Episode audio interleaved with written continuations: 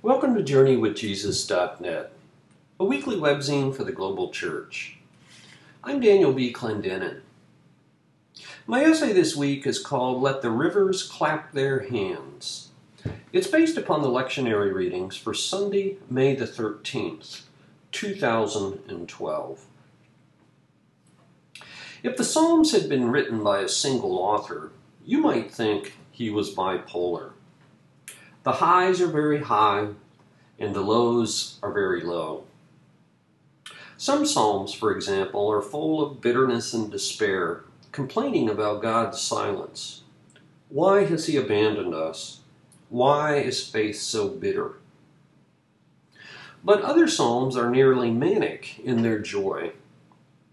This week's Psalm 98 is a case in point. As the Bible so often does, Psalm 98 offers a counterintuitive alternative to conventional wisdom. However low the cultural trends and opinion polls sink, do not yield to the spirit of despair. Instead, choose the most radical of all personal options today the, the subversive act of genuine joy. Listen to Psalm 98. Sing to the Lord a new song, for he has done marvelous things. His right hand and his holy arm have worked salvation for him. The Lord has made known his salvation and revealed his righteousness to the nations. He has remembered his love and his faithfulness to the house of Israel.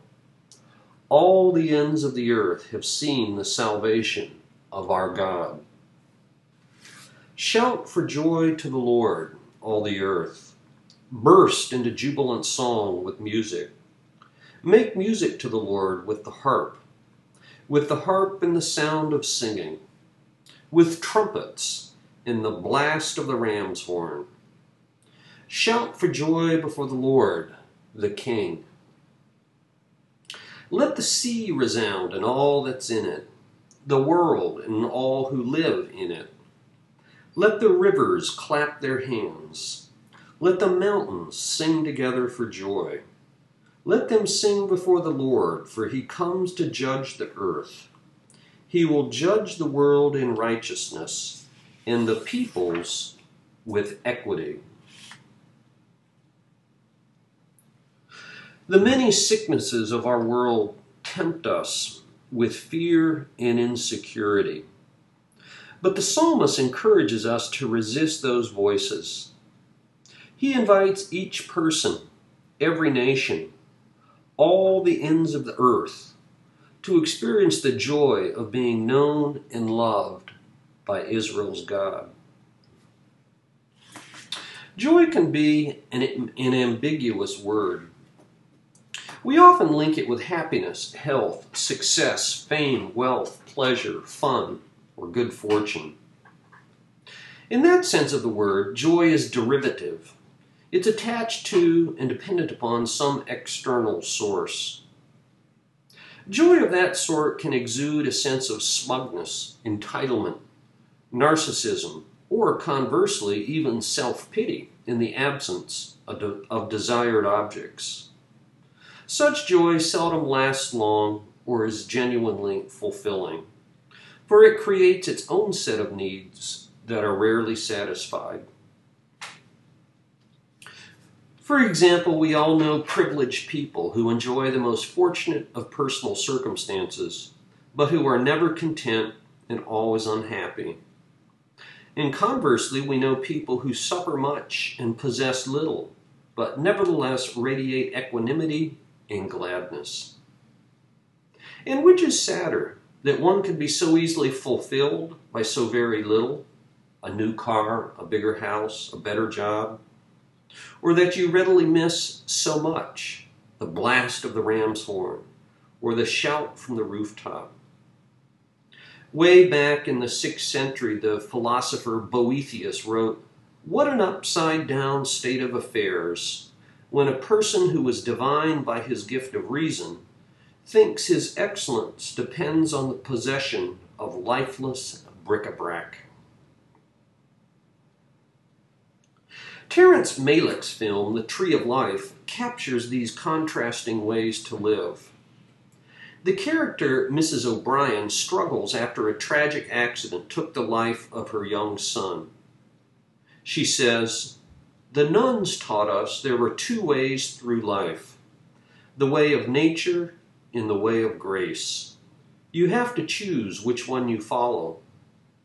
Grace doesn't try to please itself, accepts being slighted, forgotten, disliked, accepts insults and injuries. Nature only wants to please itself, get others to please it too, likes to lord it over them, to have its own way. It finds reasons to be unhappy when all the world is shining around it, and love is smiling through all things. The nuns taught us that no one who loves the way of grace comes to a bad end. Joy, then, is more elusive, more subtle, and more nuanced than happiness, pleasure, or good fortune.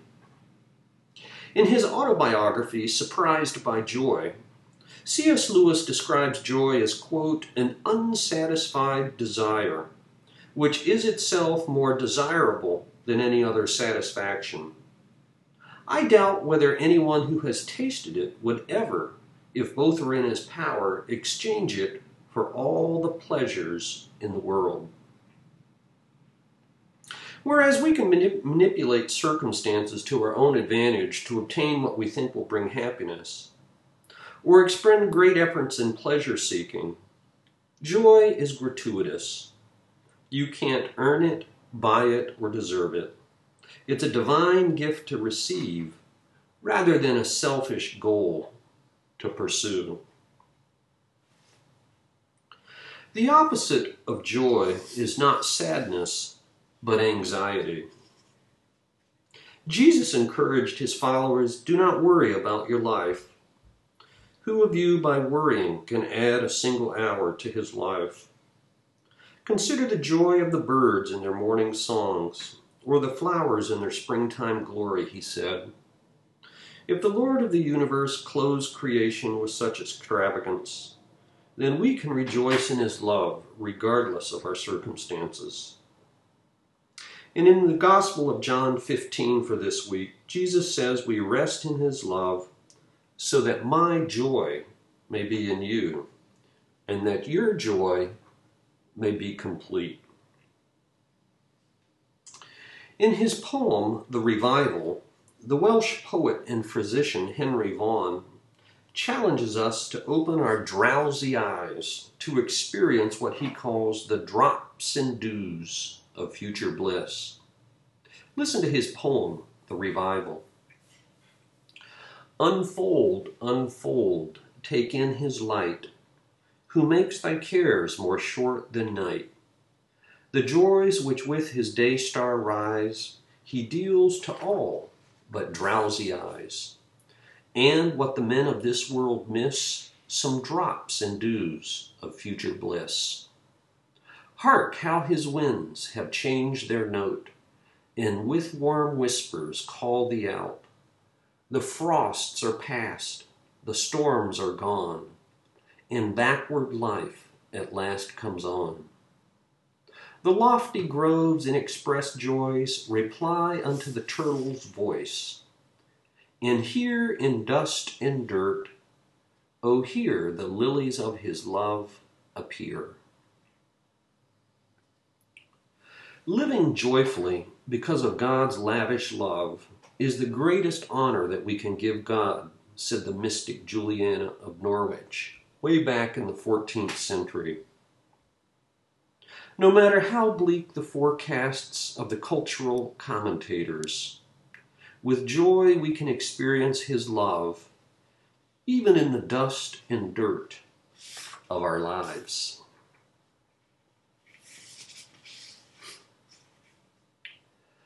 For books this week, I review The Shadow of a Great Rock, a literary appreciation of the King James Bible. The author is Harold Bloom. New Haven, Yale University Press, 2011. 311 pages. 2011 marked the 500th anniversary of the 1611 King James Bible. The literary critic Harold Bloom is in some ways perfectly placed to reflect on what he calls the sublime summit of English literature, shared only with Shakespeare. Bloom was raised in a Yiddish speaking Orthodox Jewish family in the Bronx. He taught himself English at the age of six. In addition to reading the Hebrew Bible his entire life, he's now in his 80s, he studied the Greek New Testament ever since taking a college seminar at Cornell 60 years ago. He thus describes himself as a so called lifelong exegete of the Bible. Bloom completed his PhD at Yale in 1955 and has been there ever since. His prolific output has been translated into 40 languages. Infamous for his controversial opinions, like defending the Western canon of literature, the present volume doesn't disappoint.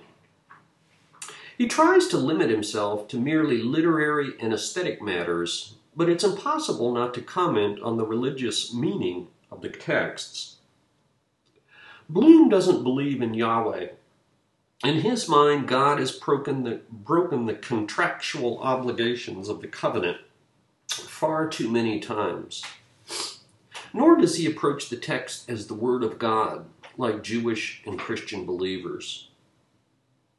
Most of this book considers the Old Testament, since the Hebrew text takes up about 85% of the King James Version.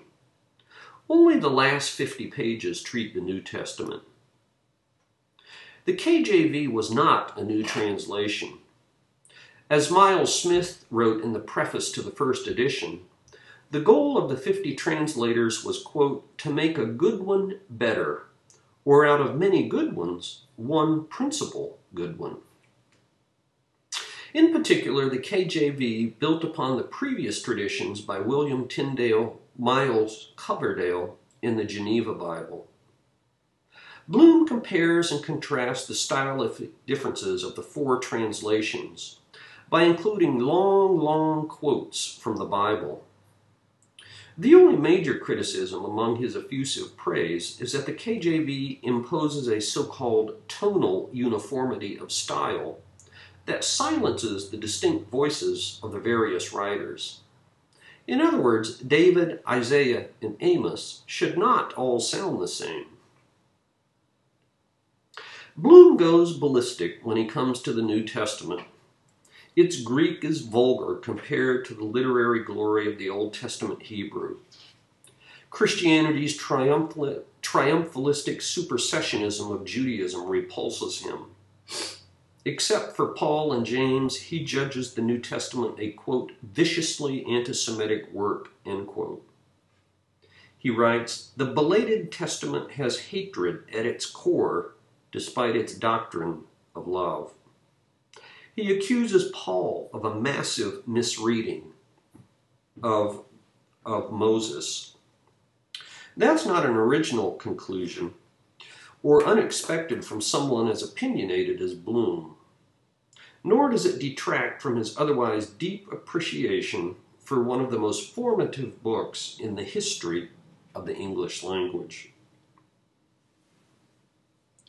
Harold Bloom, The Shadow of a Great Rock.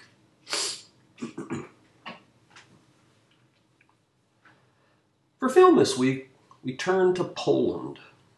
The movie is called In Darkness. Leopold Socha was a Polish Catholic sewer inspector in Lvov, Poland during the Nazi occupation. He was also a petty thief who hid his loot in the underground labyrinth which he knew like the back of his hand. When he stumbled upon some Jews hiding in his sewers, he offered to protect them for a price. Otherwise, of course, he could turn them over to the Nazis for a handsome profit. They agree on a strictly business transaction, even though both sides deeply mistrust the other. But across the days and weeks, Socha's conscience awakens.